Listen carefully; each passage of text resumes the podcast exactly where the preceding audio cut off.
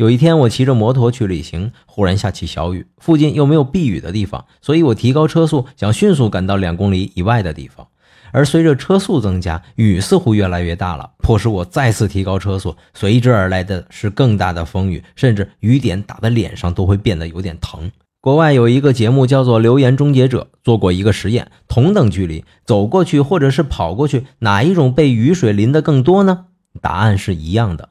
哎，当我想起这个结论的时候，我就放慢了车速，雨变小了，风变柔和了，根本没有刚才那种风雨交加的紧迫感。这次经历让我意识到，一开始我用时间作为衡量标准，却忘了考虑速度的影响。而当我换了一种衡量标准时，处境就变得不同了。而在生活中，我们是否也会存在这种标准性错误呢？今天回复“标准”两个字，看几个不一样的标准。鸡蛋有话说，观点特别多，标准。